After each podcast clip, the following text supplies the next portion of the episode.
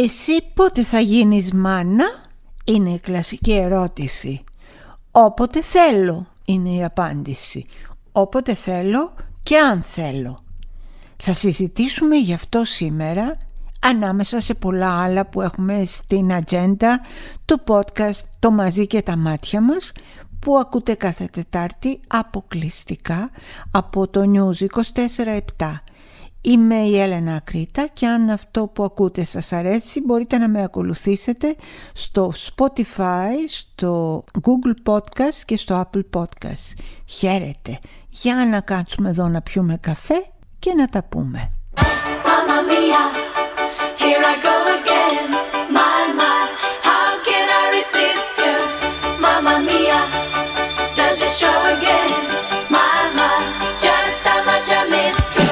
Ρώτησα που λέτε και εγώ το γιο μου γιατί δεν μπορώ να μαλώνω τις άλλες μανούλες και να κάνω τις ίδιες μαλακίες και χειρότερες και να μην το αναγνωρίζω και του λέω, αχ μωρέ, ξεσάρχισα τα γνωστά. Εγγονάκια, να είχα κι εγώ κανένα εγγονάκι, ξέρω εγώ. Να, τώρα που ακόμα με βαστάν τα πόδια μου και μπορώ κάπου να το πηγαίνω, να κάνουμε, να ράνουμε και όλα αυτά τα σχετικά. Και μου είπε ο γιος μου με εξαιρετικά ευγενικό τρόπο ότι το πότε και αν θα κάνεις εγγονάκι θα το αποφασίσω εγώ και όχι εσύ. Πάρα πολύ σωστά. Μη λέτε στα παιδιά σας και στα κορίτσια σας πότε θα γίνει μάνα. Όποτε θέλει θα γίνει μάνα. Και αν δεν θέλει να γίνει μάνα δεν θα γίνει μάνα. Και αν δεν μπορεί για οποιοδήποτε λόγο να μείνει έγκυος δεν θα μείνει έγκυος. Και αν θέλει να βοηθηθεί σε αυτό από την επιστήμη, θα βοηθηθεί από την επιστήμη. Και αν θέλει να υιοθετήσει, θα υιοθετήσει. Και αν θέλει να κάνει σε αυτή τη ζωή αυτό που εγώ λέω όλο καριέρα, θα κάνει ακριβώς αυτό. Δεν υπάρχει το πότε θα γίνω μάνα. Σας καταλαβαίνω κορίτσια μου, σας καταλαβαίνω ειδικά εκεί που είστε Ρε παιδί μου στα 30 ξέρεις αυτό το, το περίεργο το ύπουλο και το βλοσιρό 30 something που πάτε ας πούμε σε μια οικογενειακή γιορτή και αρχίζουν όλο μαζί το σόι εν χορό. Τι κάνεις ε, Μερούλα, ναι. Παιδάκι ακόμη δεν κάνατε ε, με τον άντρα σου, όχι ναι. Ε, καλά βέβαια, ναι είστε ακόμα. Αλλά ξέρεις, τα παιδιά είναι ευλογία.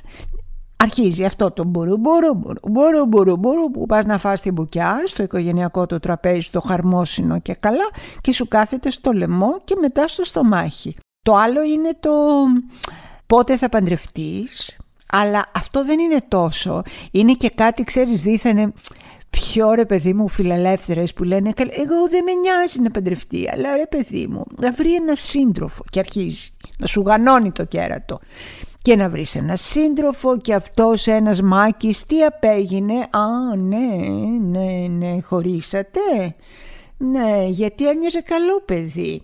Αυτό να ξέρετε κορίτσια μου, οι μαμάδες το κάνουμε πάντα. Όταν είστε με κάποιον δεν μας αρέσει. Αυτός ο κάποιος δεν μας αρέσει.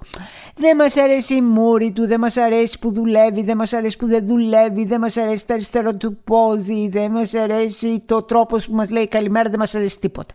Μόλις χωρίσετε. Λέμε τι καλό παιδί κρίμα κρίμα τον άφησες να φύγει δεν ξέρω δεν ξέρω και εσύ βρε παιδί μου αυτό είναι στάνταρ. Μου το έκανε η μαμά μου το κάνω και εγώ με το γιο μου και το κάνουμε όλες. Ε κάποτε πρέπει να μην το κάνουμε κάποτε πρέπει να μην σας ταλαιπωρούμε τόσο πολύ κάποτε πρέπει να καταλάβουμε ότι η ζωή είναι δική σας και την κάνετε ό,τι γουστάρετε. Όταν λοιπόν ο θείος στο τραπέζι λέει τι έγινε δεν θα κάνεις παιδί ακόμα ή δεν θα παντρευτείς ή δεν το ένα ή δεν το άλλο ή πάρτε το πιάτο σας και πηγαίνετε να κάτσετε κάπου αλλού ή πείτε του δεν σε αφορά καθόλου θεία Γρηγόρη με όλο το σεβασμό που σου έχω.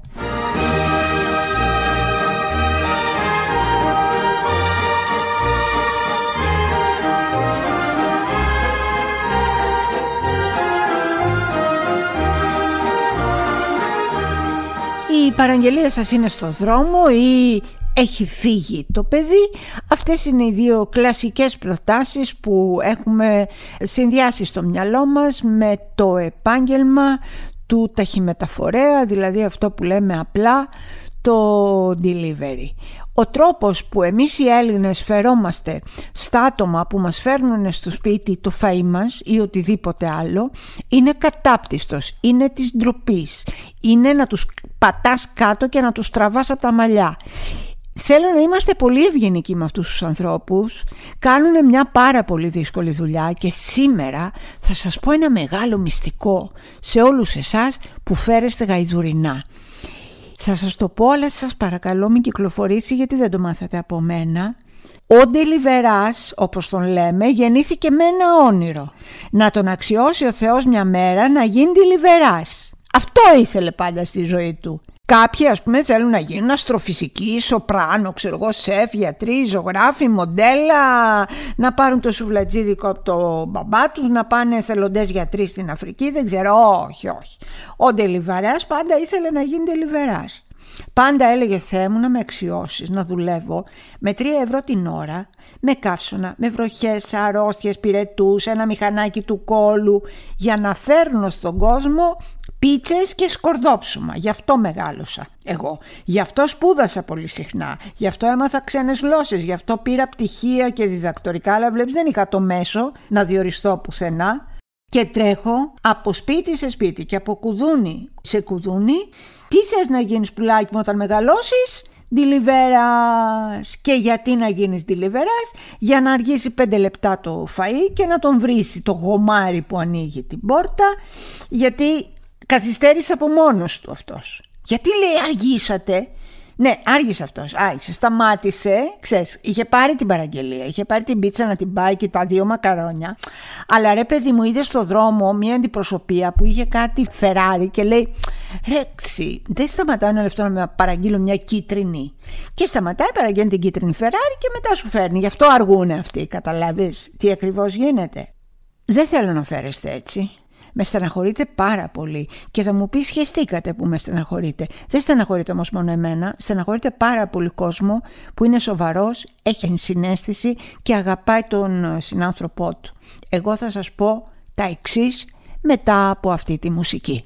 Τσουμαγιάς 25 Ευκαλύπτων 17 Μελετίου 10α Επτανήσου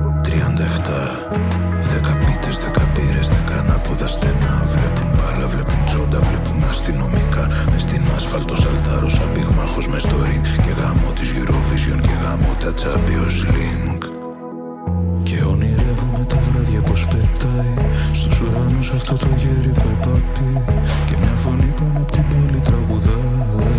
Έχει φύγει, έχει φύγει το παιδί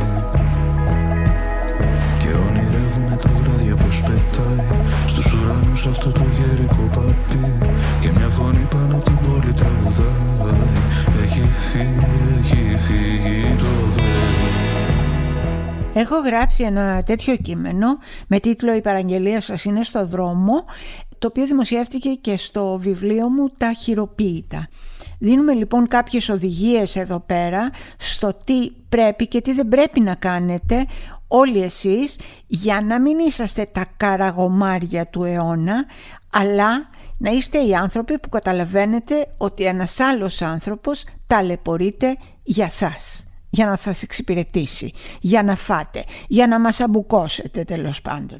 Λοιπόν, καταρχάς δίνουμε πάντα φιλοδόρημα. Δεν το συζητάμε αυτό. Όσο αντέχει η τσέπη μας, μικρό, μεγάλο, δίνουμε φιλοδόρημα γιατί από αυτό θα ζήσει το εντός εισαγωγικών παιδί που καμιά φορά είναι και 40 χρονών ένας απολυμμένος που τρέχει πάνω κάτω με ένα μηχανάκι για να βάλει ψωμί στο τραπέζι του. Λοιπόν, δεν το ξέρουμε. Όταν μας λένε έχει φύγει το παιδί και όταν μας λένε η παραγγελία είναι στο δρόμο, δεν είναι στο δρόμο η παραγγελία, εντάξει το ξέρουμε όλοι αυτό. Απλά δεν φταίει το παιδί, δεν φταίει ο ντελιβεράς.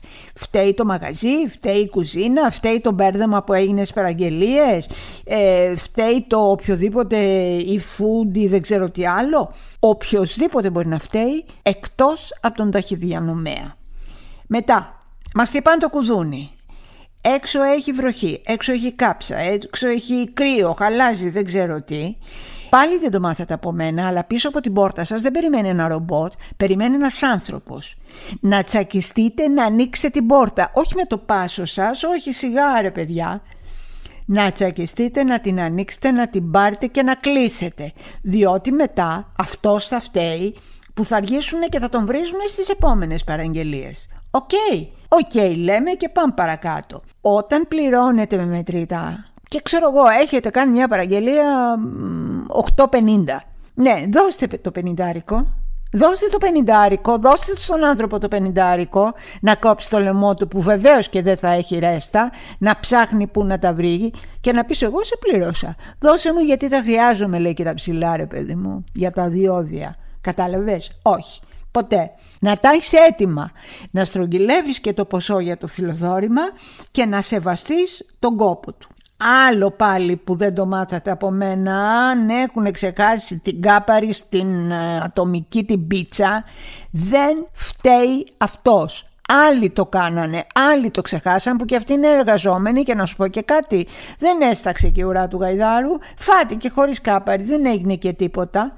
Να μην ζητάτε λοιπόν να απολογηθεί αυτός, να μην ζητάτε να απολυθεί οποιοδήποτε εργαζόμενος. Τι να πω τώρα, ξέχασε κάτι να βάλει, έκανε κάτι λάθος, δεν πειράζει, άνθρωποι είναι.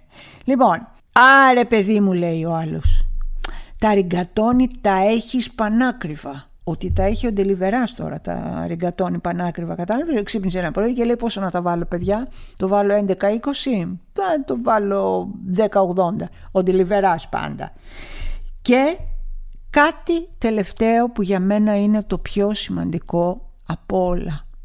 Άνοιξε την πόρτα του σπιτιού σου με χαμόγελο. Χαμογέλασε γλυκά σε αυτόν τον άνθρωπο. Να είσαι ευγενικός. Είναι ακριβώς αυτά που είπαμε και στο προηγούμενο επεισόδιο του podcast. Να είστε ευγενικοί με τους ταμείες, με τους πολιτές, με τις πολίτριες, με την bar woman που σας δίνει μια παγωμένη μπύρα, με το παιδί που σας φέρνει την κοκακόλα στην παραλία. Να είστε χαμογελαστοί, να είστε ευγενικοί. Υπάρχουν δύο λέξεις οι οποίες απίστευτο, ίσως δεν τις έχετε ακούσει ποτέ στη ζωή σας, θα τις μάθετε τώρα από μένα. Η μία είναι το ευχαριστώ, η άλλη είναι το παρακαλώ. Να τις λέτε χαμογελώντας. Μόνο τότε είστε άνθρωποι. Αλλιώς είστε καθήκια. Συγγνώμη κιόλας. Έχει φύγει το παιδί, έχει φύγει. Και ονειρεύομαι τα βράδια πως πετάει Στους ουρανούς αυτό το γέρικο παπί Και μια φωνή πάνω απ' την πόλη τραγουδάει Έχει φύγει, έχει φύγει το παιδί τα βράδια πως πετάει Στους ουρανούς αυτό το γέρικο παπί Και μια φωνή πάνω απ' την πόλη τραγουδάει Έχει φύγει, έχει φύγει το παιδί έχει φύγει, έχει φύγει το παιδί. Διάβασα ένα κείμενο στο Fragile, ένα καταπληκτικό site που σας το συστήνω, του Μάρκου του Ψυχάρη. Έχω αλλάξει σηκώτε παιδιά γιατί περιγράφει τους διακοπούχους, δηλαδή τους διαφορετικούς τύπους ανθρώπων που πηγαίνουν διακοπές και είναι να μην σου μείνει άντερο. Θέλω να το μοιραστώ λίγο μαζί σας. Είναι αυτοί οι οποίοι, ε, ξέρω εγώ, θα φύγουν για μια εβδομάδα το καλοκαίρι 10 μέρες, 11 μήνες, 11,5 μήνες στο γραφείο. Θα σου γανώσουν το κέρατο, θα σου πούνε τα πάντα. Θα σου βγάλουν 3.000 φωτογραφίες, η μία είναι με μια πέτρα έτσι, η άλλη είναι με ένα σούπερ βότσαλο και το είδε στο βότσαλο. Πρόσεξε και πώς πίσω είναι η θάλασσα και πάνω είναι καλά τα ηλιοβασιλέματα. Να ξερνάς δηλαδή, μιλάμε για χιλιάδες χιλιάδων ε, ηλιοβασιλέματα και το παιδί βέβαια, το παιδί, το γατί, το αυτό εδώ κάθεται το παιδί σε μία καρέκλα, εδώ κάθεται το παιδί σε μία άλλη καρέκλα, εδώ κοίτα το μωρέ, κοίτα το μωρέ που είναι όρθιο. Ναι, OK. Okay. Είναι όρθιο, τι να κάνουμε τώρα. Λοιπόν, και αυτά είναι δικά μου τώρα που λέω, αλλά ακούστε να δείτε πώς περιγράφει αυτούς τους τύπους. Ο πρώτος λέει είναι ο βετεράνος. Πήγε για δεύτερο καλοκαίρι ας πούμε στην Αμοργό, θα πάει και τρίτο εκεί. Γιατί, γιατί το περασμένο καλοκαίρι όταν παράγγειλε ποτό, ο ιδιοκτήτης τον θυμόταν με το μικρό του το όνομα από το πρώτο το καλοκαίρι. Οπότε, αφού έγινε αυτό, είναι μεγάλη φίρμα στο νησί ο τύπος, έτσι Και φυσικά θα πάει και θα ξαναπάει. Η άλλη είναι η δεύτερη κατηγορία Instagrammers. Α, καλά, είναι καλύτερη. Ούτε που θα πάνε διακοπές, ούτε σε ποιο νησί, τίποτα. Ζούνε για μια selfie, μία selfie. Θα ρισκάρουν τα πάντα, περί να σου πω, μέχρι την άκρη του γκρεμού δηλαδή θα πάνε για να, βγει, να τους βγει καλά. Θα ποζάρουνε, λέει το κείμενο εδώ δίπλα σε μια πίτσα με φόντο το μοναστήρι της Φολέγανδρου.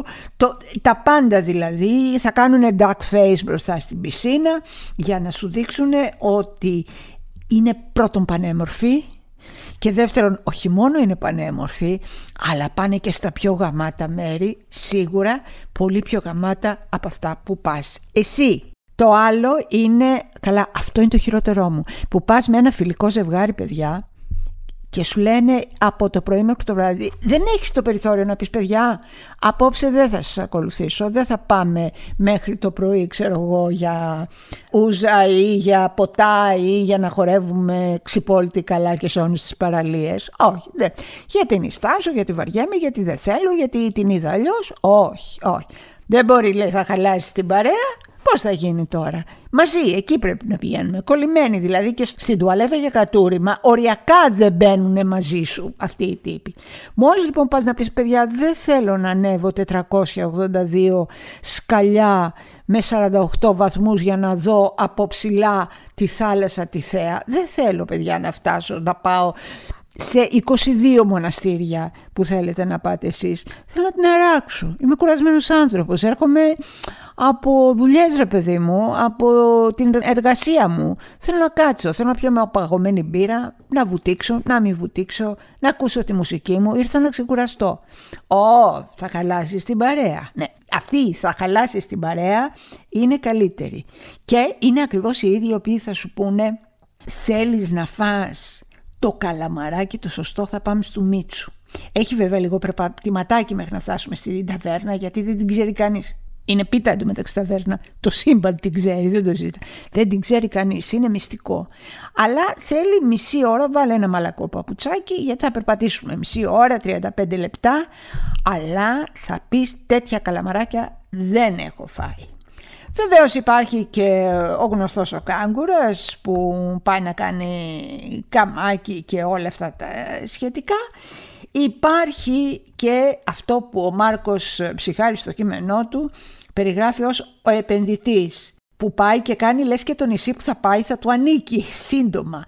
Βλέπει λοιπόν αυτή την ε, χαρισματική πλαγιά που έχει θέα στη θάλασσα ξέρω εγώ και λέει εδώ παιδιά είναι να κτίσουμε ξενοδοχείο ρε παιδί μου, ναι, να τα οικονομήσουμε, ξέρεις τι, πόσος κόσμος θα έρθει. Εδώ θέλει αυτά. Μιλάει και λέει όλο Αγγλικές λέει, ε, ρε παιδί μου, ξέρεις τι concept έχω τώρα εδώ. Έχω ένα concept εγώ πολύ γαμάτο να πούμε. Έχει πολύ, αυτή η περιοχή έχει πολύ potential πολύ potential. Έτσι με ελληνική προφορά φυσικά. Δηλαδή αυτό είναι να βρεις κανένα χωριάταρο, να τον πιάσεις κορόιδο και να κάνεις εδώ γήπεδα του γκολφ, πισίνες, ιστορίες κτλ. Υπάρχουν πάρα πάρα πολλοί. Υπάρχει αυτός ο οποίος δεν έχει ανοίξει βιβλίο στη ζωή του αλλά για να χτυπήσει γκόμενα στην παραλία παίρνει ένα βιβλίο και το ανοίγει ανάθεμα και αν ξέρει τι γίνεται μέσα ότι είναι διανοούμενος ας πούμε. Υπάρχουν αυτοί οι οποίοι είναι μόνιμος λιώμα λιώμα όμως κανονικά και υπάρχει και μία χαρούμενη η οποία βρίσκει παντού προσφορές. Παιδιά, ελάτε, ελάτε. Καλά, είναι ένα μαγαζάκι εδώ τόσο τρέλα. Άμα δείτε, έχει κάτι σε γιονάρες. Παιδιά, 4,5 ευρώ τη έχει, μα είναι τρέλα. Λέει, άσε με κοπέλα μου να κάτσω λίγο να Όχι, όχι, παιδιά, ελάτε, ελάτε. Είναι πάρα πολύ ωραίες. Κάτι παντελόνες. 7 ευρώ. Πάρα πολύ ωραίες. Αυτοί είναι οι άνθρωποι που σας εύχομαι να μην συναντήσετε ποτέ στις διακοπές σας αν θέλετε να περάσετε πολύ πολύ καλά. Καλοκαιράκι έχει καρδιά μου και η αγάπη μου. Καλοκαιράκι πισάει ο πάτης στα όνειρά μου. Και στους καημούς μου το μελτεμάκι Καλοκαιράκι έχει καρδιά μου και η αγάπη μου. Καλοκαιράκι τραλαλαλαλα Υπάρχει μία φρικαλαία ιστορία πραγματικά όπου ένας τύπος νέος 30 χρονών προσπάθησε να πουλήσει γυμνές φωτογραφία της κόρης του και της ανιψιάς του μέσω μιας εφαρμογής τέλος πάντων σε έναν παιδίατρο. Φανταστείτε τώρα, δεν ξέρω πόσο χρονών ήταν τα παιδάκια, αλλά αν αυτός είναι 30, πόσο χρονών μπορεί να ήταν το κοριτσάκι του και πόσο χρονών μπορεί να ήταν η ανιψούλα του. Αυτός ο άνθρωπος λοιπόν, ο οποίος ε, συνελήφθη εννοείται και οδηγήθηκε στον ε, εισαγγελέα, έχει γίνει μια ποινική δικογραφία τώρα για απόπειρα και προσφορά υλικού πορνογραφίας ανελίκων. Αυτός ο άνθρωπος είναι πατέρας, ε. Είναι πατέρας αυτός ο άνθρωπος, είναι πατέρας. Πιο συγκεκριμένα η κατηγορία είναι ότι το βράδυ λέει ενός ε, Μαΐου του 2022 τέλος πάντων αρχές Μαΐου καταγγέλθηκε από έναν παιδίατρο ότι την προηγούμενη μέρα ώρας 7 και 50 δέχτηκε λέει στο κινητό του τηλέφωνο ένα μήνυμα μέσω της εφαρμογής Viber από ένα κινητό τηλέφωνο που ανήκει σε αυτόν τον άνθρωπο και το οποίο απεικόνιζε δύο φωτογραφίες δύο ανηλίκων μικρών κοριτσιών και αναγραφόταν από κάτω. «Θα έχω γυμνές φωτός των κοριτσιών για τιμή θα στείλω μετά». Το ξαναλέω, έγραφε. «Θα έχω γυμνές φωτό των κοριτσιών και για τιμή θα στείλω μετά πόσο κάνουν, πόσο κοστολογούσε δηλαδή το γυμνό κορμάκι, αυτό το τέρας του παιδιού του, του ανήλικου, το γυμνό κορμάκι της ανήλικης ανεψούλας του. Υπάρχουν αυτοί οι άνθρωποι. Όσοι βιάζονται να λένε είσαι μάνα και είσαι πατέρας και είσαι τόνα και τ' άλλο, υπάρχουν και αυτοί οι άνθρωποι. Ναι, είναι λιγότεροι, σαφώς λιγότεροι, αλλά υπάρχουν. Στον άνθρωπο αυτό συγγνώμη κιόλας, εύχομαι, ναι, είμαι κακιά, ό,τι χειρότερο, δεν ξέρω ποια είναι η πιο αυστηρή, η πιο μεγάλη ε, ποινή που μπορεί να του επιβληθεί, με συγχωρείτε, την εύχομαι, εύχομαι ό,τι χειρότερο, τίποτα άλλο. Ντρέπομαι και που μιλάω για αυτόν.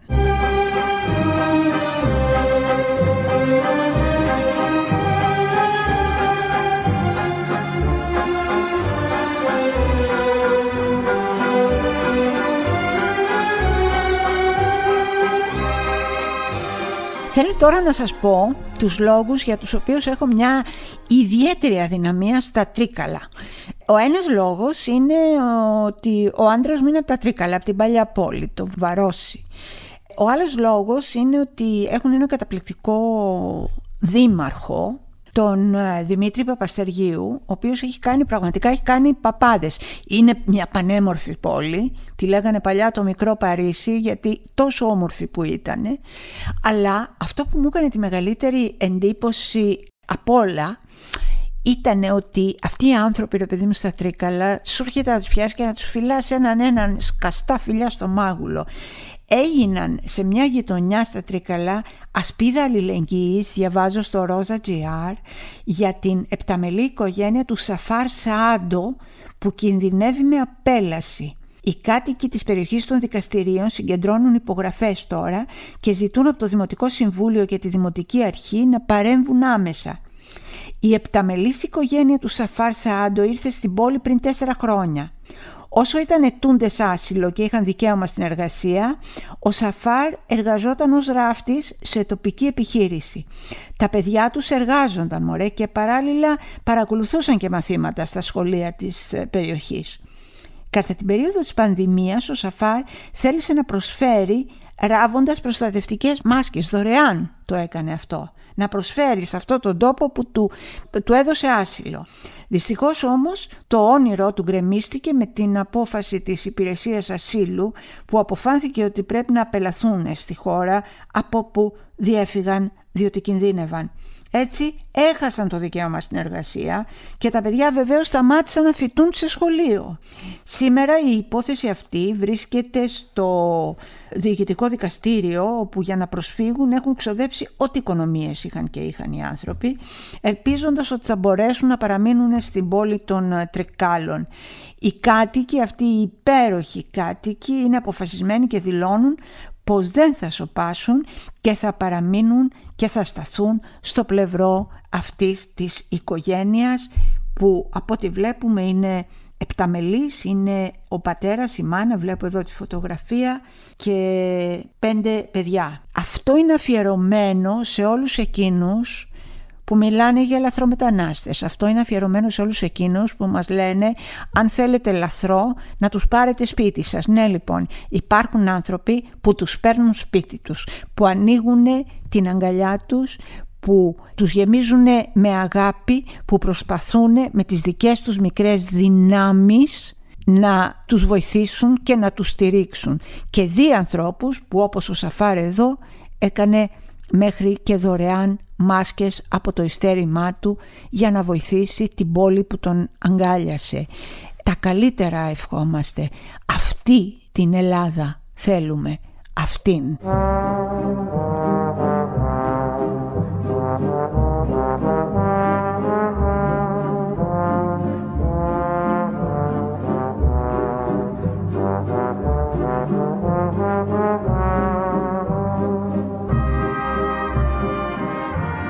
Κλείνω σήμερα με μια πολύ σοφή κουβέντα της ε, μεγάλης ηθοποιού Μέριλ Στριπ που έδωσε μια συνέντευξη και είπε «Δεν λυπάμαι που γερνάω, είναι ένα προνόμιο που πολλοί δεν το είχαν». Αυτό λοιπόν, αν και η Μέριλ είναι αρκετά μεγαλύτερη από τη δική μου τη γενιά, είναι αυτό που αισθανόμαστε όλοι. Επειδή ακριβώς έχουμε μια αλφα ηλικία και έχουμε δει φίλους, συγγενείς να φεύγουν νέοι από τη ζωή χτυπημένοι από αρρώστιες, από ατυχήματα, από το ένα, από το άλλο κτλ. Είναι τόσο πολύ μεγάλο προνόμιο να γερνάς, να μεγαλώνεις. Είναι τόσο πολύ μεγάλο προνόμιο όταν έχεις δει τόσους προώρους θανάτους στο διάβα της ζωής σου. Το λέω αυτό σε όσους έχουν τον ηλικιακό ρατσισμό να προτάσουν την ηλικία μας θεωρώντας ότι είναι κάτι το οποίο είναι άξιο χλεβασμού, ηρωνίας και σαρκασμού. Θέλω να σας πω κάτι αγάπες μου. Ταλέντο είναι το να είσαι πάρα πολύ καλός σε κάτι. Τα νιάτα μωρά μου δεν είναι ταλέντο, είναι μία πρόσκαιρη και παροδική φάση της ζωής σας. Τίποτα περισσότερο, τίποτα λιγότερο. Το να είσαι νέος δεν σημαίνει ότι έχεις κάνει κάτι το φοβερό. Απλά είσαι νέος. Μπορεί να είσαι νέος μαλάκας. Μπορεί να μην είσαι, αλλά είσαι απλά νέος. Κάποτε ο νέος, αν είσαι πολύ τυχερός, όπως λέει και η Μέριλ Στριπ, θα γίνεις μεγάλος, θα γεράσεις και θα πεθάνεις. Να μην περηφανεύεσαι λοιπόν για την ηλικία σου, γιατί είναι ό,τι πιο γελίο μπορεί να φανταστεί κανείς.